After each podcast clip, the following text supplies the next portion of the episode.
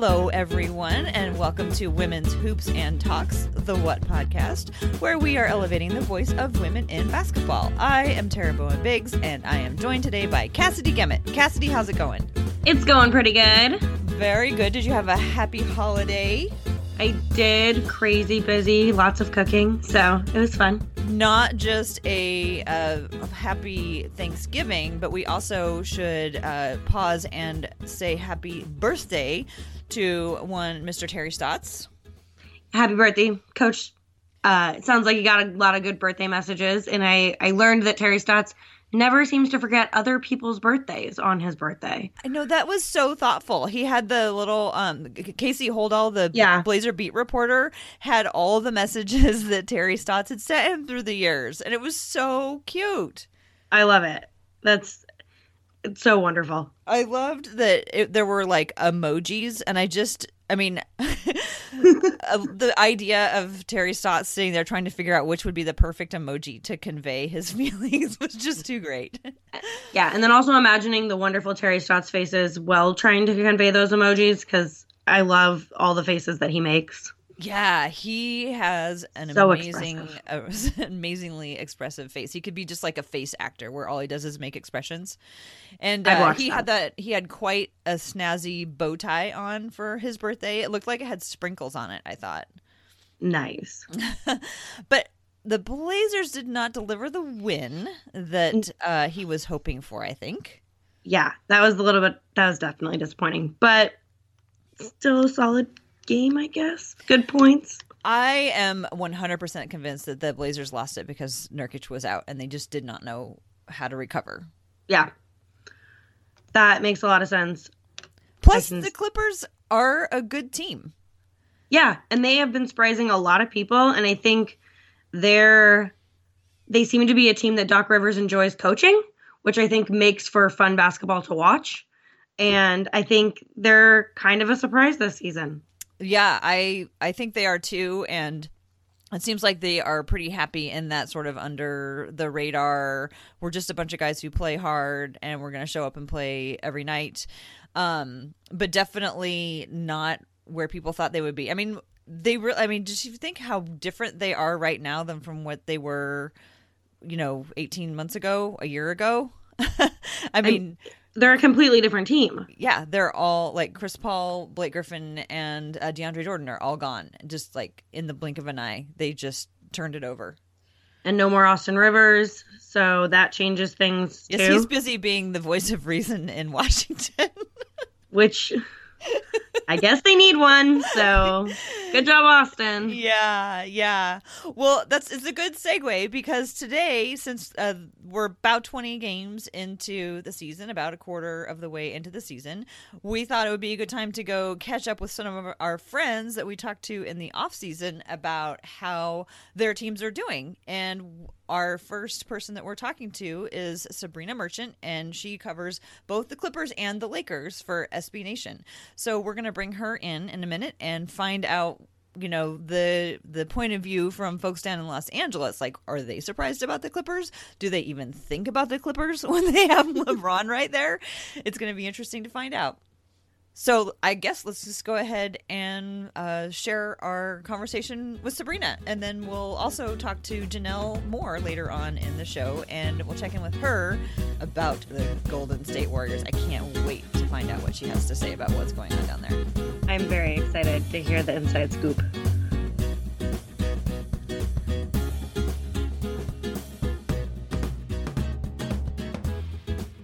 Okay, we have an awesome guest joining us again, a return to the What podcast.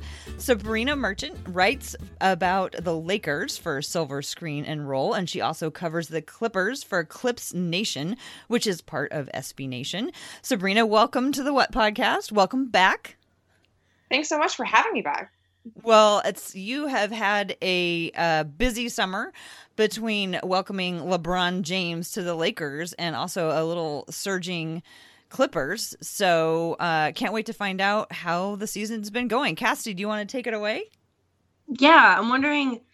I, I, I think a few of us are surprised by the Clippers this season, and I'm wondering what were your expectations going into the season, and how are you feeling now about everything? I would agree with you. I think uh, the Clippers have been surprising even for people in LA. Uh, personally, I thought they'd be right around that mix, competing for the edge of the playoffs and potentially missing out, just depending on how they took stock of their team at the trade deadline. And especially considering their first 14 games or so were especially brutal schedule wise, did not expect such an impressive start. But this team, they just, they're just really gritty. They just keep fighting. You know, they have 13 good players they can play any night, and it's that depth really helps them out. Yeah. Do you, are you, have you been extra impressed with any specific players this season? So I'm really happy to see Danilo Gallinari back healthy. Uh, he was one of my favorite players to watch back when he was in Denver.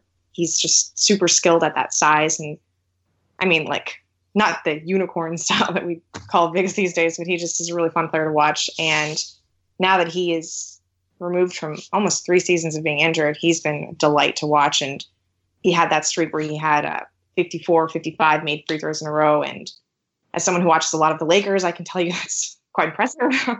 um, yeah. Uh, I've also really enjoyed watching uh, their rookie, Shai Gilgeous-Alexander, mm-hmm. who has been just a lot more composed than I would expect any rookie point guard to be, particularly starting for a team that's in first place in the Western Conference. And you got to love Montrezl Harrell, who's just giant ball of energy and so enjoyable to watch yeah, we're still we're still recovering from Montrezl Harrell from a couple nights ago. yeah, that was a really impressive win. You don't just go into Portland and win a close game like that. Yeah, he kind of reminds me of Dennis Rodman in some ways under the basket. We're not the first person to make that comparison. Um, uh, there was some national writer, I want to say maybe uh, Stephen A., who called him uh, the closest thing we have to Dennis Rodman in the league right now. Oh, nice. Yeah. Who are some of the uh, fan favorites? You you mentioned some of the guys who are making a big difference on the court. Are there any you know stories that maybe has haven't come out beyond the local coverage about some of the players on the team? Well, I will say that the fans also really love Montrezl Harrell because it's, it's hard not to love a guy who you can just see how hard he's working at any given time on the court. And I think people really buy into that when they can feel the passion coming from the guys. Uh, Clipper fans also really like Boban Marjanovic. Uh, I will say that it never really gets quite as loud in Staples Center as when they're announcing his entrance into the game, which is just remarkable. Uh, he's kind of a goofy guy too, like seven foot three, but super lovable. Uh, people really like him in LA. He's got like a side career going on. He's going to be in the next John Wick movie, so he's really taken to the LA lifestyle. it sounds like he's fitting in perfectly, especially with the Clippers. Yeah. That's um, excellent. Yeah. Um so as a as a Blazer fan, I've always grown up kind of rivalry with both the Lakers and the Clippers and especially with the latest kind of playoff season that we had and then the few scuffles that we've had. Do you feel like the fans in LA feel that rivalry at all? You know, uh, the Clippers actually just played the Grizzlies the other day, and that was the first time this season that I've really gotten a sense of, oh, this is a team that we don't like. Um, and I think that's you know still that residue from those 2012 2013 playoff series. But I think the Clippers kind of just have this like nobody in the league really believes in us kind of vibe going on. Um, every time there is a storyline involving the Clippers, it's like, oh well, the Bucks are in town or the Warriors are in town, you know, and the whole Draymond Green KD spat happened after a Clipper game, right? So they're sort of the adjacent party to all these storylines, and they're they're kind of perfectly happy with that. You know, they think of themselves as a really good team that hasn't even performed as well as they should have so far.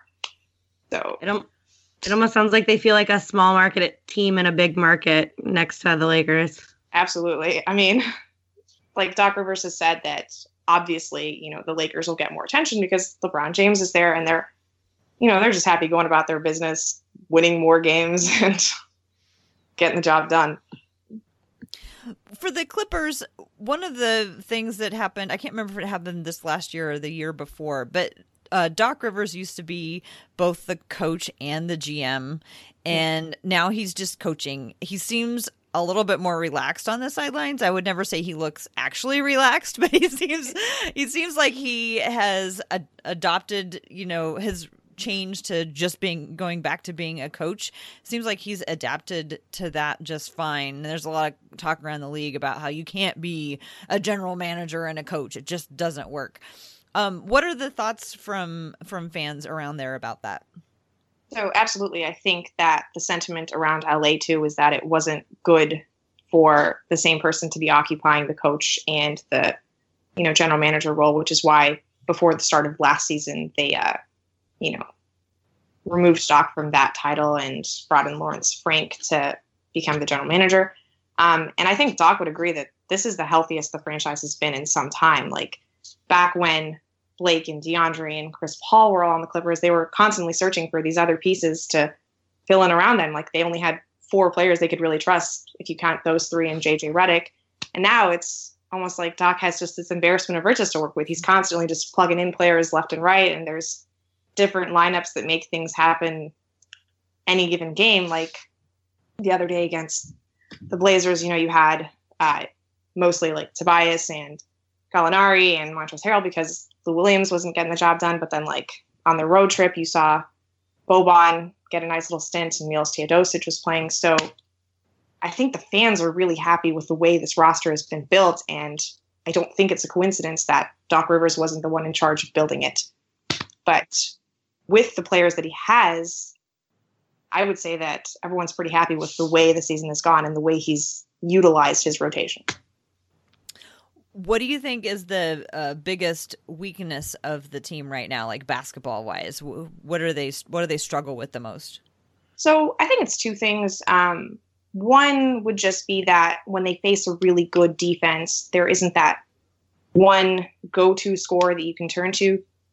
I mean, Lou Williams obviously is one of the highest scorers in the league in the fourth quarter, but he's mostly a jump shooter, so it's hard to rely on that kind of offense all the time you saw this when the Clippers played Memphis the other day that they had a lot of difficulty scoring at the end of the game. And the only reason they really got back into it because Memphis also couldn't score once Mike Conley fouled out. Uh, so I think that's one weakness. And then the second thing would be, even though Montrezl Harrell is fantastic as a backup center, he is a backup center, and I don't think the Clippers have anyone on their roster that projects as like a strong defensive center for the future. Um, they start Marcin Gortat, but he like starts for the first and third quarters and then never comes back into the game. And so Montrez is playing these like 16 minute consecutive stretches, which doesn't feel very feasible. Mm-hmm. So rim protection, a defensive center feels like the major thing that Clippers could improve on. Talking about the game the other night, was there a favorite matchup that you liked watching in that game? Anytime I think uh, you know you want to see how one team's backcourt will stack up against Dame and CJ and I was I was pretty pleased watching uh, Avery Bradley and Shai and Pat Beverley do their level best to you know force them into tough shots. And down the stretch, even when like Gallinari got switched onto those two guys, I thought um, watching that defensive matchup of Dame and CJ going up against the Clipper bigs was very interesting. Nice. Yeah, it was definitely fun fun to watch. Disappointing on our end, but still fun to watch one and one so far this season, right? Yeah. You got lucky because there was no Nurkic. I'm just gonna say that. Oh, I, I agree. I mean, like I told you, that major weakness of the Clippers is you know that interior, and without Nurkic, that's kind of hard to exploit. I got one last question about the Clippers. Uh, Cassidy and I were just talking about this before we uh, got on with you. Your team looks so different than it did 18 months ago. Like no Chris Paul, no Blake Griffin, no um, DeAndre Jordan. How are those guys received when they come back? And I don't even know has DeAndre Jordan been back yet. So um, DeAndre Jordan has not been back. Uh, Dallas doesn't come until December. Um, the first time Chris Paul was supposed to come back this year, he was suspended because of that fight with the Lakers. That's right. Um, and uh, uh, I, Detroit, Detroit hasn't come yet this year either. But uh, I would say that uh, because the team is so different, it's not even like a lot of these guys were even teammates with those people, you know? Mm-hmm. Like mm-hmm. only um, the guys who were here for the second half of the season that were brought in for Blake Griffin even played with DeAndre last year, and I think everybody knew that Jordan was out. You know, the minute off season started. So, uh when Austin Rivers came back to play with Washington, you know, the guys in the locker room seemed pretty happy to see him, but that was also after a 30 point win against the Wizards. So hard to Everybody's say. Everybody's happy to see the yeah, Wizards. Everybody's happy to see them after that. Yeah. Um, I think, you know, it's it's just a new group of guys, really. Like you said, uh, it's it's almost unrecognizable from when the season started in 2016 17. And they're sort of just forging their own new identity, separate from, you know, Lob City. That's dead. Nobody's left from that. And even uh, Doc Rivers seems like he's a little more rejuvenated with this new group and this new challenge that he has in front of him. Yeah. Well, let's transition to the Lakers with one question that I had a, it just popped into my head right now. What's the difference between Clippers fans and Laker fans? Okay, so within LA, I would say like 85, 90% of basketball fans are Laker fans. And they expect excellence. You know, this recent five year stretch aside, the Lakers have consistently been a playoff team. You know, they were in half of the NBA finals that were contested and won half of those. Uh, there is a certain amount of uh, arrogance that comes with Laker fans. They expect to get the best players and they expect to perform at a high level. And there's consequently a lot of pressure on the team because of that.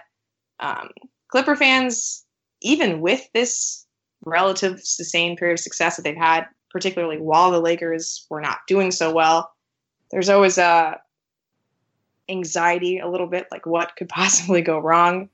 Um, which is kind of what makes this new iteration of the Clippers more fun is that this isn't supposed to be the final product. You know, they're preparing for 2019 free agency, much like a lot of the other teams around the league are. So the Clippers kind of just are enjoying the moment right now, whereas Laker fans are always, you know, on their toes, ready for the postseason. Yeah.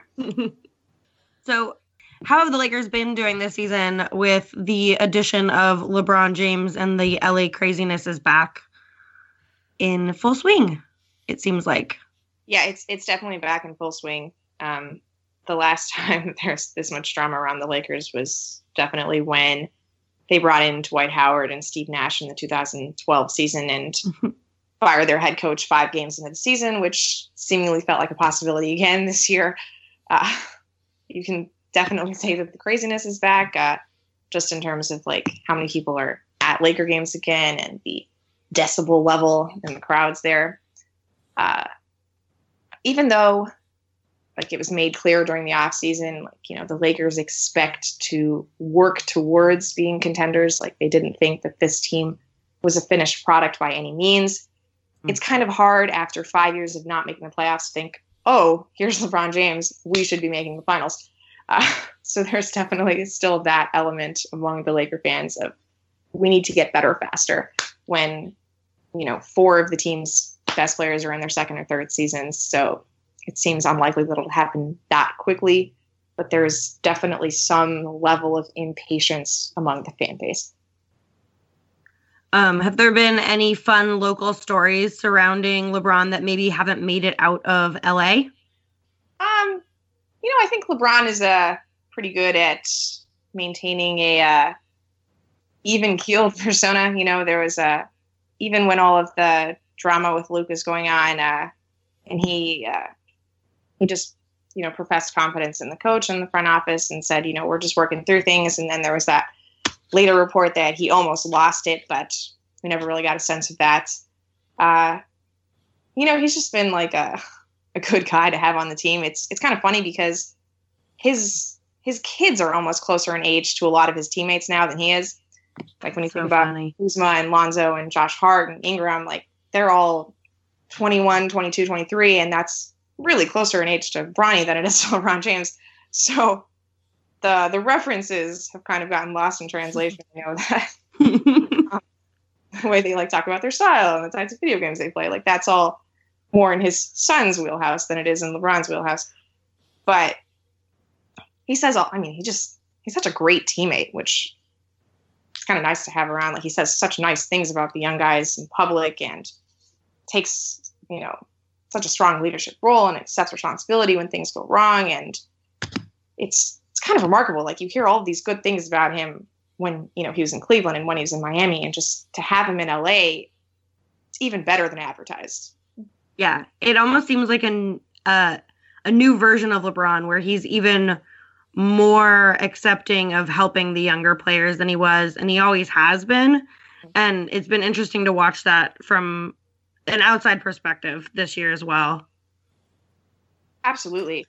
Um i mean we obviously all know that he's one of the best closers in the nba but he's been willing to take a bit of a step to the side as luke walton has tried to let the other young players navigate situations in close games which you know, didn't work out as well as it could have at the beginning of the season, but he's been allowing them to get those reps, you know, as they build towards being a more complete team as the season goes on. Mm-hmm. What kind of basketball do you think is going to characterize this team? Like, have they found like a basketball identity yet? Are they still kind of feeling their way to figure out what kind of how they're going to play? That's a really interesting question because when I, you know, took a look at the roster before the season started and you think about how LeBron's teams played in Cleveland the last four years, it seemed pretty clear that this was going to be an offensive team, you know, the way they played against Portland in that first game of the season, where they were just running at every dead ball and just blazing up and down the court. That's how I assumed the team was going to look. But they really couldn't play defense during that stretch of the season. And once they added Tyson Chandler and the, de- the defense sort of settled down, they haven't been that high flying transition offense that I anticipated, but they've become more productive team, so to speak, because they're actually, you know, winning some games now. Uh, it still is weird um, to see LeBron on the court without like four shooters surrounding him at all times. Mm-hmm. And as much as I like all of the pieces that the Lakers, you know, had drafted in the last few years, it's hard to say that they're all the most natural fits around LeBron James. So that's still a work in progress. Yeah. I mean, I as much as I like that the Lakers are winning games now, I definitely prefer the excitement of that offensive style they were playing within the first two weeks of the season. So I think it's still a balancing act that Luke Walton's trying to figure out of how to best achieve success while also still playing the way he wants to play because you know he came from Golden State, and I'm sure he would love to have more free flowing offense than what they're currently playing right now. How's the mud lineup uh, going? the mud lineup. Wow. Well, I can't remember what that's supposed to. Misunderstood. Underappreciated. Uh, yeah. you know, it's so funny. Like, uh, it's only been a month into the season and it feels like that was like seven years ago that, that happened. Right. And that was for people who don't remember, that was what he nicknamed the Lance Stephenson, JaVale McGee, Michael Beasley, Rajon Rondo squad. so the funny thing is, um, JaVale McGee doesn't really play much with uh, with Rondo and Stephenson because he's, you know, with the starters a lot. Um, and Rondo and Stephenson actually had this funky little lineup going with Kentavious Caldwell Pope and Josh Hart, who are, you know, nominally four guards together, but they would, would play all four of them together. And in this funky little bench unit that was really doing quite a nice job before Rondo broke his hand. Um, yeah. Uh, you know, it was, it was hard to say how well those guys were going to endear themselves to the Laker fan base when they were all signed, but I mean, people love JaVale McGee. When you mm-hmm. talk about like a little local color, like he's the guy who wears a fanny pack to every game and did his post game interview on Halloween in a Grinch costume. And that was amazing. Love it. That his headband fits perfectly in like this little gap in his haircut. So when his headband moves up, you can see like a little bald spot. Uh, just a wonderful little character that we have here. And he's uh, become pretty beloved among the fan base. Just works really hard, blocks a lot of shots, which, to be fair, the perimeter defenders funnel a lot of guys to him.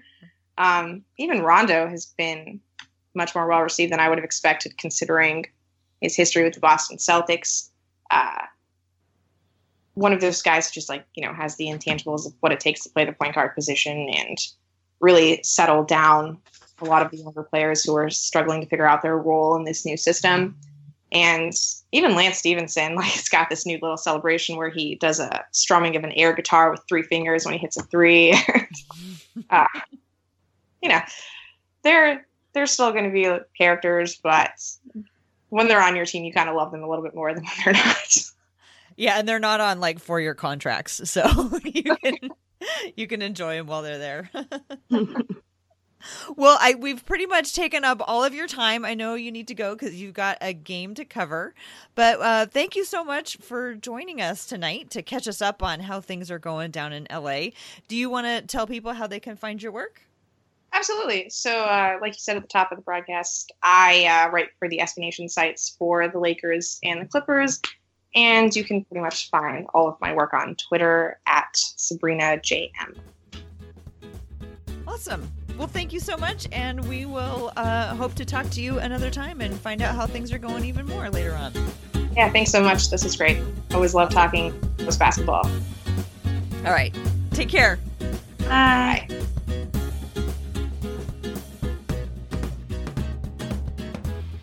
Always happy to have our next guest join us. Janelle Moore is a writer for B-Ball Index and Golden State of Mind. She covers the Golden State Warriors. This is, I think, your third time on Women's Hoops and Talks. So we got, uh, I think you're our first three-peat. Welcome. Uh, nice to be here. Great. Well, so we are checking in with our friends to find out how things are going with their teams. And so you're up next to talk about the Golden State Warriors. Cassie, why don't you take it away? Yeah. So I'm not sure. Uh, so I don't know what you expected from this season from the Golden State Warriors, but I don't think that this is the season so far that I really expected from them. Uh, as someone who watches the team regularly, how do you think this season has gone? It's just it's been odd so far, but at the same time, it is to be expected because it, it is hard to repeat. It is hard to keep that nucleus together and play at that high level, especially when, you know, other teams are, are catching up and trying to close the gap. So it is what I've expected, but the circus isn't what I expected. That makes sense. Yeah, there has been a lot of talk about a lot of different things. And it seems like maybe this is a team that's just kind of figuring a few things out before they really hit the main part of the season. Yes, yes, they are. Um, and I think I just want to start without the whole start um, without talking about Draymond and KD right now. Yeah. I just want to talk about where they are as a whole before I get into Draymond and KD. um, the Warriors' biggest weaknesses are the, the bench and at the five. And the bench is kind of expected because when we got KD, we, we gutted the whole bench. Mm-hmm. And due to the salary cap issues, you know, we we're signing signing people at the minimum. And the only thing that we have to offer is the chance to get a championship. And that seems like a pretty good deal. Yeah, yeah I'll take that it. Seems, that seems to really bitten us in the butt. You know, we are routinely at, outscored, you know, bench wise. But we do have some gems. I mean, you know, like um, Quinn Cook, whenever he is locked in and aggressive, and um, Damion Lee, whenever he's aggressive and taking threes. You know, he he leaves a much to be desired on defense, though. But you know, he can improve on that. Um, really impressed with Alfonzo McKinney. I mean, his story is just remarkable, and it's just the testament to if you want it bad enough, you'll find a way to get it, and that's what he's done. And he's made the most out of his opportunity up until he got injured. I haven't heard about him. That story hasn't made it up through to anything that I've read. So, can you tell us a little bit more about him? Alfonzo McKinney? Yeah, for some reason I haven't heard he he was playing in Mexico of all places, you know, before he spent like $175 to try out for the Bulls G League affiliate. He made that team and also did well with that team. I think he made the Genie All Star with the Windy City Bulls. He got on with Toronto last year and they cut him. And luckily, the Warriors gave him a call, and that is because um, he was related to Steph's old bodyguard. Huh. That's so. And, and he made his way into our organization. You know, he made his way into training camp. And um, with the whole issue with Patrick McCaw, and for the fact that Alfonzo was out playing House and um, Damion, he got that spot. And, you know, he has really made the most out of his opportunity. That's really awesome. Good for him. Mm-hmm. I love seeing players work their way up to get to where they are because I think they're more fun players to watch because of it. And the journey just draws you in. Yes. As popular as the NBA is, we do have a lot of casual fans, and there's nothing wrong with that. Don't get me wrong. And it just seems like they are more drawn into storylines, and that's a great storyline. I mean, who doesn't love uh, the underdog? Mhm. They love the underdog story, but when that underdog becomes the favorite, that's when the turn comes. Of course, that's what happened with Steph. Yeah. So uh, Alfonzo is solid for the bench, and um, Damian also, and Gian- Giannis has been pretty solid thus far. I mean, he struggled during the preseason and during the early goings of the season, but he he hustles. He's very attentive. He really want to try and make himself better. Do you mean uh, Jonas Jerebko? Is that who Yes. you're talking about? Okay, yeah. Yeah. Yes. Um, him.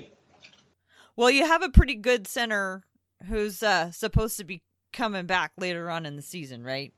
Yeah. Uh, I cannot wait till Demarcus come and and we need him because the centers that we have, I mean, it's you know they mean well. I, I'm just saying they, they mean well. Jones Jones, they seem to put invest more into Jones because of his um his build and his athleticism.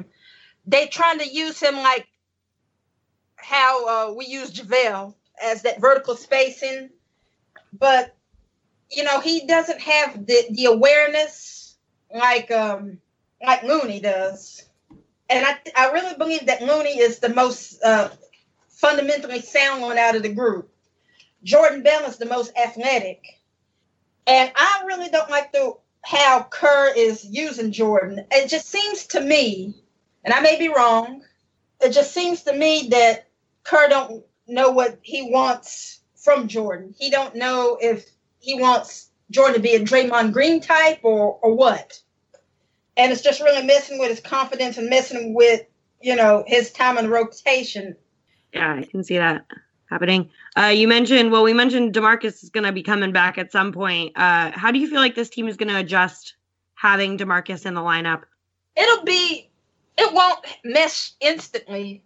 Yeah, DeMarcus is out here just really observing the system, but it's a it's a difference between observation and just getting it in there. I already know that DeMarcus will be I mean, whatever condition DeMarcus returns in will be better than the centers that we had in the past, you know, offensively as far as getting the bucket, you know, like Zaza and, and all them. And he is a solid passer out of the post. But Yeah. as far as it fitting, you know, it'll be tough for a few games, but I think DeMarcus is smart enough to um, adjust and adapt.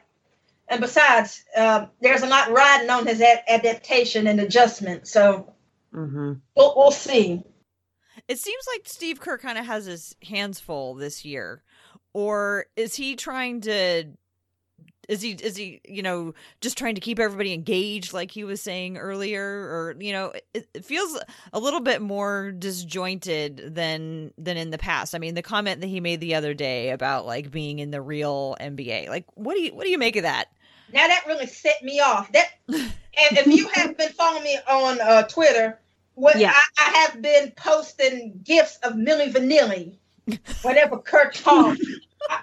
I, I have criticized him. I mean, you know, LeVar Ball said that, you know, he was the Milli Vanilli of coaching, and it just seems to me that his his stubbornness and his uh, failure to just adjust to the personnel he has. Mm-hmm. It's just really making me think that you know, I mean, he's a little bit overrated as a coach, a little bit. Yeah. Do you think a lot of that coaching change? Because I know that you had mentioned that he's not as he's not as good as making good in-game transitions and in-game uh, changes. Do you think that that changed with uh, Luke Walton leaving? That's a good question because Luke. I mean, look at Luke now. Yeah. You know, the system got Luke that job in LA. Yeah. Kerr system, and Curry is a big part of it. Oh yeah. And it just seems like again, it just seems like that Kerr fails to adjust to the personnel he has and play to their strengths without Steph being on the floor. Mm-hmm. That's my biggest takeaway. And uh, speaking of Steph, um, he is slated to make his return sometime in this road trip. And the fan in me was hoping that he would make it Thursday. And I tweeted, you know, if what's wrong with you? You know, like, like, come on, man.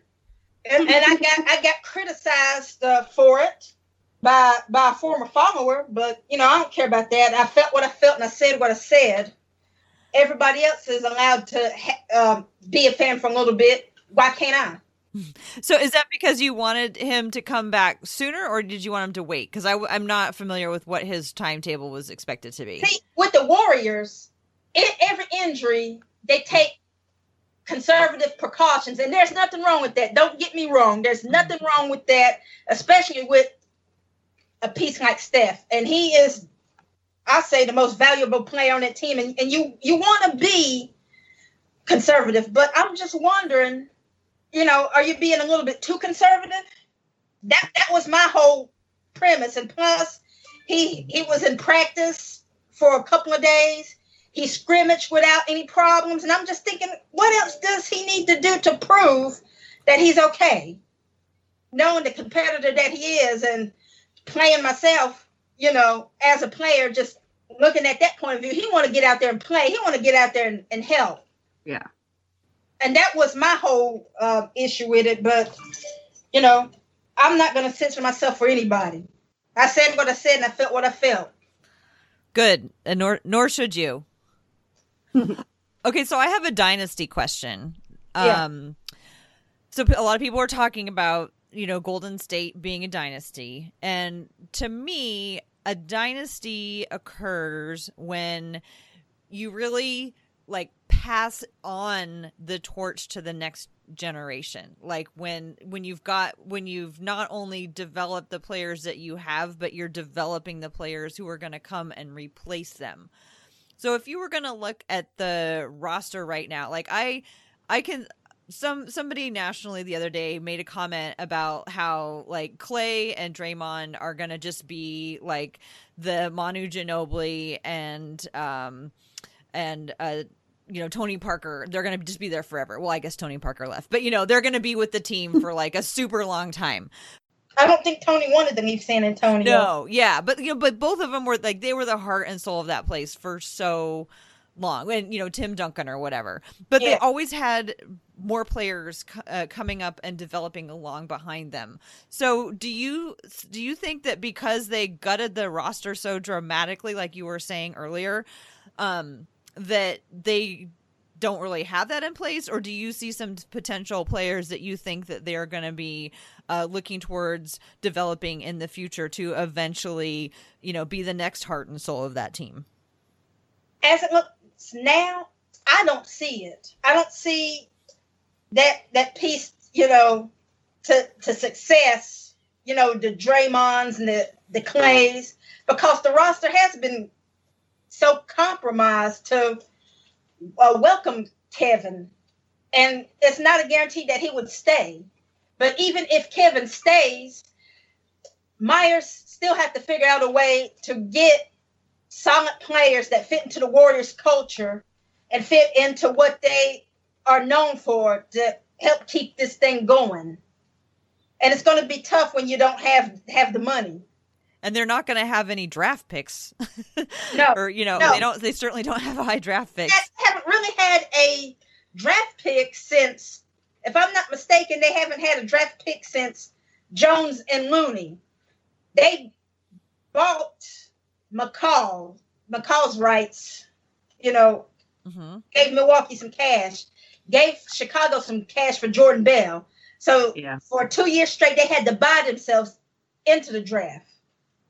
So it's going to be tough. It's not going to be easy at all. Even if KD leaves, they have to to replace him some kind of way, and you know they still have that salary cap hit even if he leaves. So it, it's going to be tough, and that's what I think. That's what the demise of the Bulls were was, other than ego, but just the cap.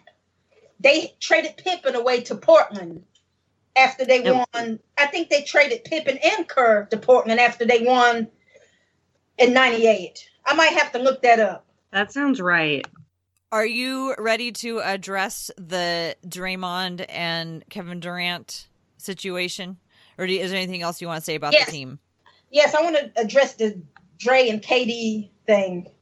I really believe that the Dre and KD thing was blown out of proportion. Mm-hmm. Like MC Hammer said um, during the interview with NBC Sports Bay Area, you know, brothers are going to spat. They're going to fight. But when it comes to the outside, you're not going to talk about your sibling or you, you know your brother. And that's what I thought it was. And it what was supposed to be a spat about philosophy in the game was just escalated. And it was and I believe it was just something that Draymond was harboring as it pertains to KD's free agency situation. I mean, he hasn't he hasn't really made a spectacle out of it, but the media has been making a spectacle out of it because you know they want him off of Golden State, Hmm. and they they're trying to they're trying to damn this to get him off of Golden State. You know, and I feel like 90% of the NBA media is either in uh in Oakland or in Los Yep. Angeles right now, and so they're looking for anything that they can blow up. And they're all trying to compete with each other to get it first. But see, the thing about Draymond Green is that he, you know, not only that he is a, a hard worker and, and and is a dog as far as a player goes, you know, who, who is willing to do that dirty work and knowing his lane and cultivating his lane. He is just a straight up dude and loyal. And you know, he just want to know, you know, I guess he was feeling that, you know, what what are you doing? KD, you know, are, are you really with us? And it kind of, and unfortunately, it has overflowed into what it's been. but what's the deal with the team suspending him for the game? What do you think of that? I didn't agree with that. I didn't agree with that because there is a still a possibility of KD leaving, and knowing that that hurt Draymond, and that would probably have me thinking about my future with the team, and he would probably leave. You know, and then what? So that that was kind of touchy. Yeah, I thought that was I thought that was strange. I thought that was odd. and the amount of money Yeah. that um that he was fined a hundred and twenty thousand dollars you you only get fined twenty five thousand for criticizing the ref Yeah, I think this figure was like that's how much he lost for because he he got suspended without pay. So that's how much he made would have made for the game. But like I was like I surprised they made that public, I guess.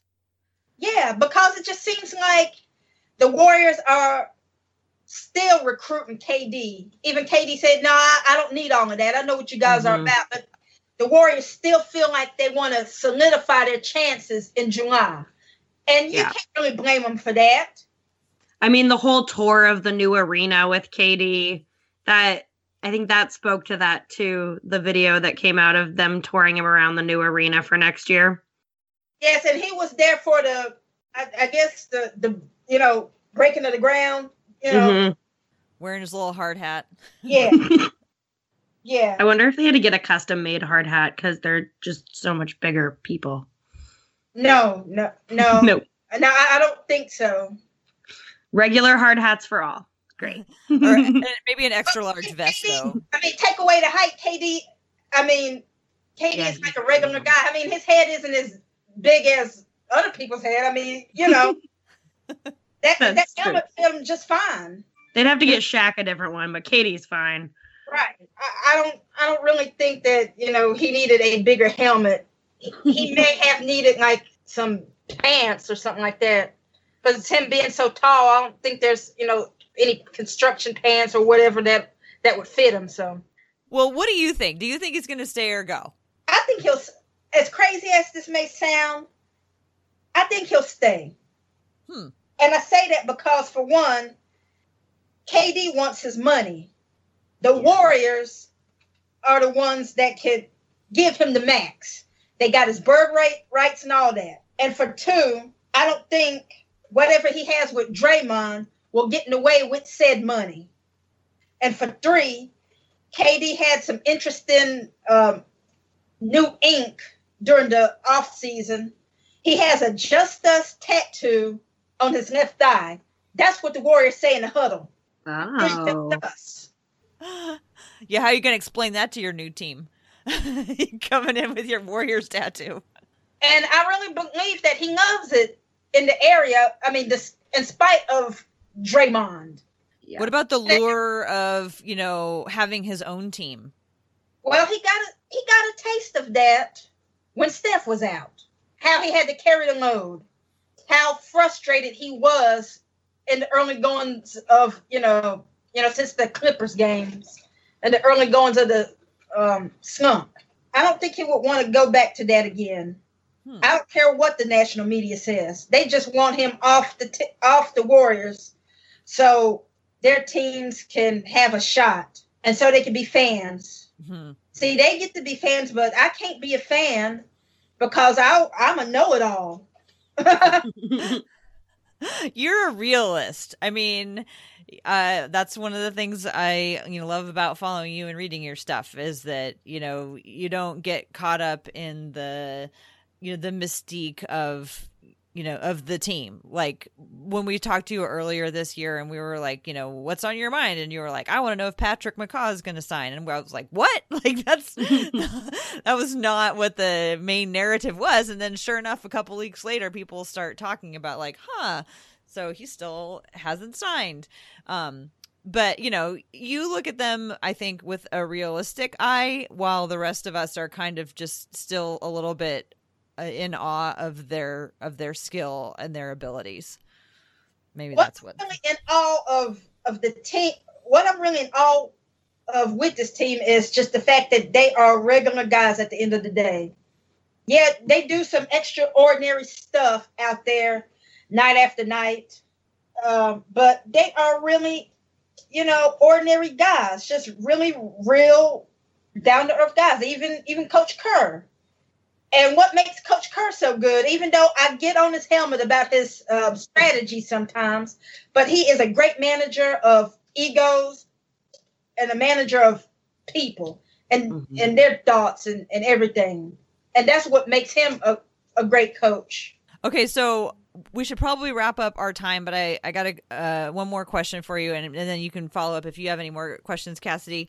Okay. The next time the Blazers play the Golden State Warriors, what do they need to do to stop them? Stop the, the Warriors, Yeah, how are the Blazers going to match up best against the Warriors? keep going to the paint because they the Warriors get beat soundly in the paint. Against Milwaukee, the Warriors surrendered 84 points in the paint. My god! Well, Oh my how many of those were Giannis dunks? Like forty points worth? No, no. They surrendered four, 84 points in the paint to Milwaukee. And Wow. nearly, I, I believe, 58 or 60, I think it was 62 points to the Nets. See, that goes to show you that the center position is the weakest. Mhm. Mhm. Boogie and Draymond has been getting on um, Damian Jones to be aggressive. And I don't think he's that guy. I mean, he's been in, Sa- in Santa Cruz as longer than he's been in Oakland. So that must tell you something. Mhm. And I know why Kerr and I know why Ron Adams is trying to, you know, invest in him. But you know, I, I don't know about this one. I, I really don't. If he can string together performances such as last night, then he'll be fine. But I just don't see it. And whatever uh, version of Demarcus Cousins we got is our best best at center. Oh man, that's gonna be scary. I know. I'm terrified. He's the best at center, and also we don't want to use Draymond at the five as much as we have in the past, not unless we downright have to. Mm-hmm. Is that because you think he's losing a step, or just because that's just you don't think that's overall the best plan? That's overall the best plan. He's not losing a step. He's just have been unfortunate with injuries, Mm-hmm. and that is due to the way he plays. He plays hard. Mhm. Mm-hmm. He's the one that's hustling. He's the one that's getting the the loose balls. He's the one that's um, battling in the paint with um, behemoths. not Steph and them. Not even KD. It's Draymond. So And he's only like what six seven? that's right. Exactly. And that's not a good idea from a strategic standpoint. You know, and that's why they the Warriors are trying so hard to develop their centers. So we got to score in the paint next game. um, well, rumor has it you are not just a Steph Curry fan, but you also appreciate Seth Curry. Is that true? Yeah, that's true. You got any fun Seth Curry fact for us to leave us on a happy blazer note? I would be repeating myself. I mean, I, I told, I said in the last podcast that, you know, he Mhm. liked to hunt and, and fish and everything. nice. And, and he has a, a little girl named Carter. He seems like a, a a pretty under the radar guy, and like you know, it was fun when uh, Steph was when when they played against each other. They just seemed so like genuinely happy to see each other. They seem you know close. They they are. They they really are. And I kind of wish that um, Myers would have reached out to Seth, you know, when he before he signed with you guys, because I like to see where he's at, you know, now. He was in the Warrior system. He was playing for Santa Cruz for a while, Oh, before he went to Dallas. way before he went to Dallas. See, Uh-huh. he started out in Santa Cruz, and then Cleveland got him, Memphis got him, Phoenix got him for a bunch of uh, 10 day contracts, and he never really caught on until Sacramento gave him a chance. And I really don't believe Sacramento gave him a fair chance because George Karl had an issue of playing a Duke guy, and that wasn't right. Yeah, And- I, I agree with that point. and injuries really messed him up in Dallas. I thought he would have, you know, caught on, but injuries really messed him up. And I, I just, I just like to see him healthy and just see him thrive because he really is a, a good player. He's, you know, and he works. He has worked hard to get back on the court. hmm So I love to see him succeed. Yeah. So so would we. We would love it too. He's getting more time. He he he played quite a few minutes the other night against the Clippers when Nurkic went out, and they had to like do some quick li- lineup adjustments, and they played a three guard lineup with Dame and Seth and CJ for quite a while, and that was that was pretty interesting. Is it fair Um, to say that um, his minutes are sporadic? Yeah. yeah. That's what I thought. You know, I think if he had some, if he was a regular in the rotation and he knew where his minutes was coming from, I think his production would increase. Yeah, I think we may see that later down in the season. I know last season we definitely saw Stotts try a bunch of different lineups early on, so I'm hoping we get more settled into a pattern later in the season. Hey, Jennifer, they trying. They trying. We're They trying, sure. Jennifer. Well, Janelle, thank you so much for joining us tonight, getting us caught up on how things are going down there. Will you uh, go ahead and tell people how they can find your work? Okay, if they're not following me, uh, my handle on Twitter is Janelle12. That is J A N N E L L E 12. And they can see me uh, tweeting my work from B-Ball Index and Golden State of Mind. Awesome. And you have like a, a weekly one um in B-ball index, is that correct? Yeah, and that's called town business. I named that column town business because this is the Warriors last year in Oakland, and Oakland is called the town. And you know, I want to to honor that. No, I'm not from the Bay. I'm from North Carolina, but I am well versed in you know traveling and well versed in culture, and that's their culture, and and I I want to honor that. Oh, that's nice. Awesome. Well, thank you again for uh, joining us, and I'm sure we will be talking to you later in the season too. Well, that is going to do it for this episode of Women's Hoops Talks. I gotta say, we're gonna need a little time to digest everything that we just learned. we only talked about three different teams the Lakers, the Clippers, and Golden State, but there was a lot of information there. Anything stand out to you, Cassidy? Uh, I definitely feel like I need to go watch all three teams play a lot of games now because I feel like I learned so much and now I want to watch for certain players, especially um, uh, was it Harrell from uh, Golden State? Uh, Last you name? mean uh, Montrezl Harrell from Clippers? Yes, Yes. That- definitely want to look into that. And then I also think that I'm going to be watching Golden State pretty carefully once Demarcus gets in there because I want to see how that uh, having a different five in there affects the game. I know. It was like when she kind of painted the picture of how they are so weak in that area right now and then it just became like crystal clear in my mind what it was going to look like when they did have somebody in that center position i was like oh no It looks scary. It looks like.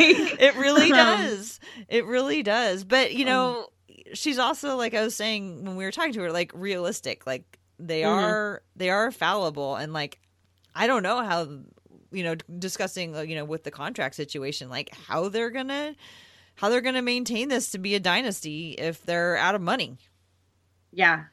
And I liked the comparison to the Bulls. Uh, I think that will be interesting to see what what happens there. Does it turn out like that? Do they figure it out? I really don't know. Yeah.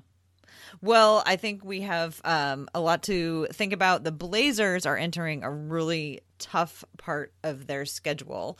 And uh, we talked a little bit about rotations. And um, on the last weekly podcast, we talked about how this is kind of going to be the time of year because of the difficulty of the schedule where Stotts is likely going to be choosing the guys who are going to be his main go to guys.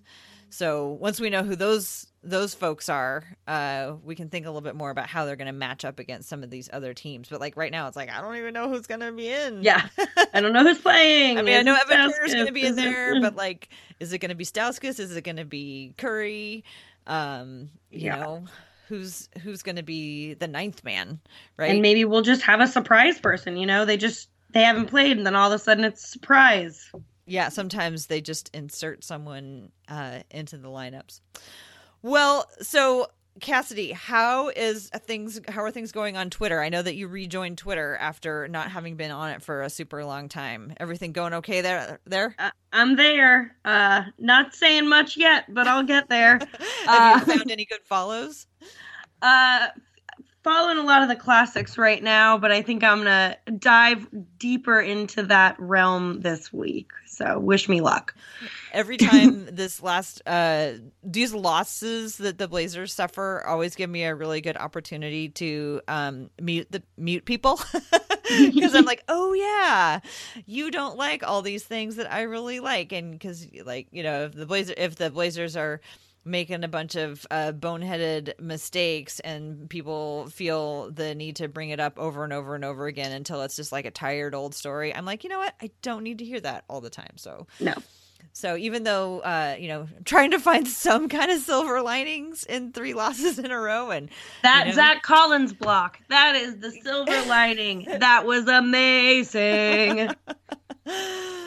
that you know, uh, it's really interesting to see him struggle because he's kind of been handled pretty much with kid gloves this whole time. hmm um you know, give him a little bit of line, see what happens, you know, reel it back in if he has trouble. And just these last few games when he's gotten in foul trouble, Stotts just lets him stay out there until he flames out. And it's like, ooh, okay. Well, I guess I'm going to have to foul less to stay in more minutes. You'll Yeah. learn. Yeah, I, I do think that kind of like Nurkic, and maybe all basketball players are like this. I do feel like sometimes when uh, things are not going well, I like the energy that he gets fired up with. Um, Yeah. I like the look that he gets in his eye.